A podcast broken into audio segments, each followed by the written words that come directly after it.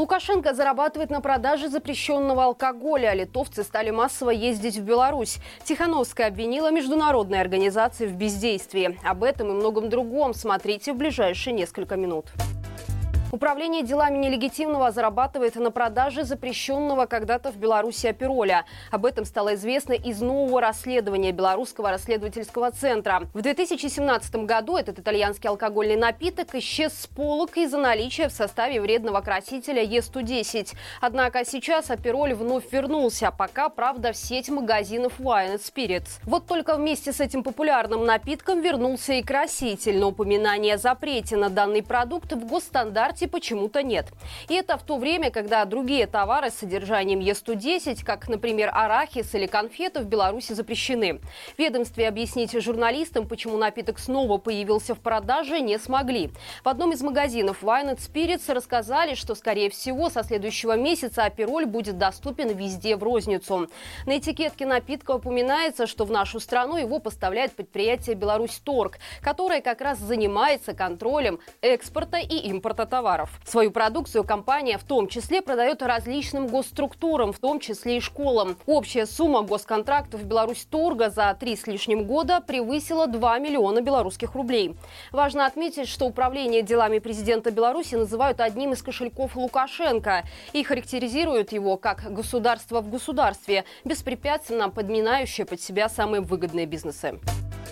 Светлана Тихановская заявила, что разочарована в международных организациях, которые никак не могут помочь белорусским политзаключенным. Лидер Демсил назвала их импотентными и призвала продолжать давление на официальный Минск. Среди прочих, она раскритиковала комитет Красного Креста. Тихановская рассказала, что несколько раз встречалась с представителями организации и просила их встретиться с политзаключенными, но те ответили, что у них нет к ним доступа. Политик обратила внимание, что у Евросоюза и Швейцарии есть дипломатические контакты с Минском. Минском. Однако они тоже ничего не могут сделать, потому что режим не уважает никакие международные обязательства.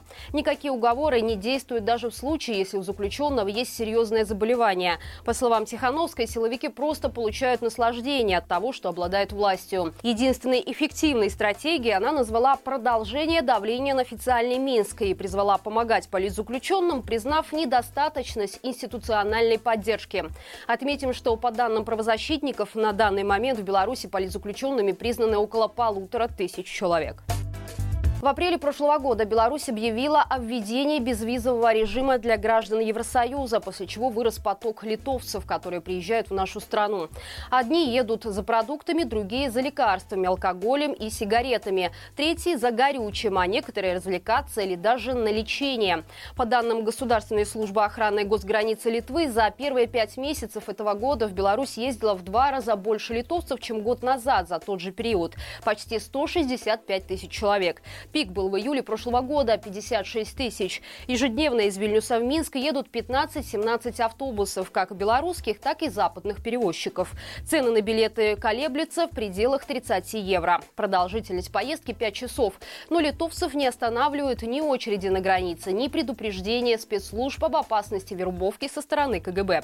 Отмечается, что в прошлом году граждане Литвы выезжали в Беларусь больше 365 тысяч раз столичном университете провели выездной суд над двумя студентами. Происходящее традиционно снимали журналисты БТ. Заседание проходило в аудитории при участии остальных студентов. В сюжете пропагандисты показали кадры задержания одного из подсудимых. Парня заставили выйти с поднятыми руками и встать на колени. Задержанием занимались четверо экипированных силовиков в шлемах и бронежилетах. Судили студентов по административной статье за нацистское приветствие, репост стикеров с Гитлером в Телеграм и нацистской символикой символикой, а также шутки на эту тему в чате. В результате оба задержанных получили по 15 суток ареста. Ведущая канала заявила, что после задержания студентов удалось скрыть еще 30 человек БГТУ, которые являются приверженцами нацизма, и в ближайшее время их тоже будут судить. Сами же студенты на камеру рассказали пропагандистам, что важность таких показательных судов в том, что теперь студенты несколько раз подумают, что отправлять в сообщениях, а что нет.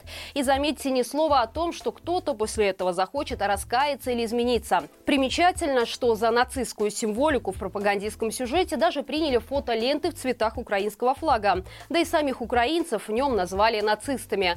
Важно отметить, что показательные суды в нашей стране не редкость. Они проходят на предприятиях, школах и университетах. Остается надеяться, что детских садов эта тенденция не коснется. Жители столицы наблюдали вчера необычный фонтан высотой с девятиэтажный дом. По адресу Партизанский проспект 21 прорвало трубопровод. Судя по видео, опубликованному минчанином, живущим на девятом этаже, высота гейзера действительно впечатляет. Мужчина подчеркнул, что на момент аварии холодная вода в доме была, а вот горячую накануне отключили на испытание. И, видимо, что-то пошло не так. Минские тепловые сети подробности раскрывать не стали и заявили только, что происшествие действительно связано с испытанием испытаниями. На место выехала аварийная служба, однако чем все это закончилось, пока тоже неизвестно. Пользователи интернета уже шутят, что такой прорыв труб сейчас пригодился бы повсеместно из-за сильной засухи в стране. Подобный случай произошел в Минске в 2020 году. Тогда на улице Горецкого из-за прорыва трубы с горячей водой затопило дворы и авто. К августу на берегу Цнянского водохранилища в Минске планируют открыть новый парк, который составит 7,5 гектаров. По плану в нем будут предусмотрены набережные, спортивные и детские площадки, пирс для рыбалки, велодорожки, амфитеатр, места для кофе, занятий йогой, барбекю и даже специальные площадки для выгула собак. В новом парке также установят 17 скульптур. Некоторые из них уже начали привозить, и наполнение локации не каждому пришлось по душе. В небольшом местном телеграм-канале канале ЖК «Северный берег» люди стали выкладывать фото скульптур и жаловаться, что их не понимают. Люди считают, что скульптуры могли бы быть более красивыми и доставлять удовольствие, когда на них смотришь. Некоторые же минчане приводят пример «Черный квадрат Малевича». И что если кто-то не понимает искусство, это еще не значит, что оно плохое. Споры белорусов понятны, ведь обустройство парка проходит за деньги налогоплательщиков, а значит каждый хочет найти в нем что-то хорошее и полезное для себя.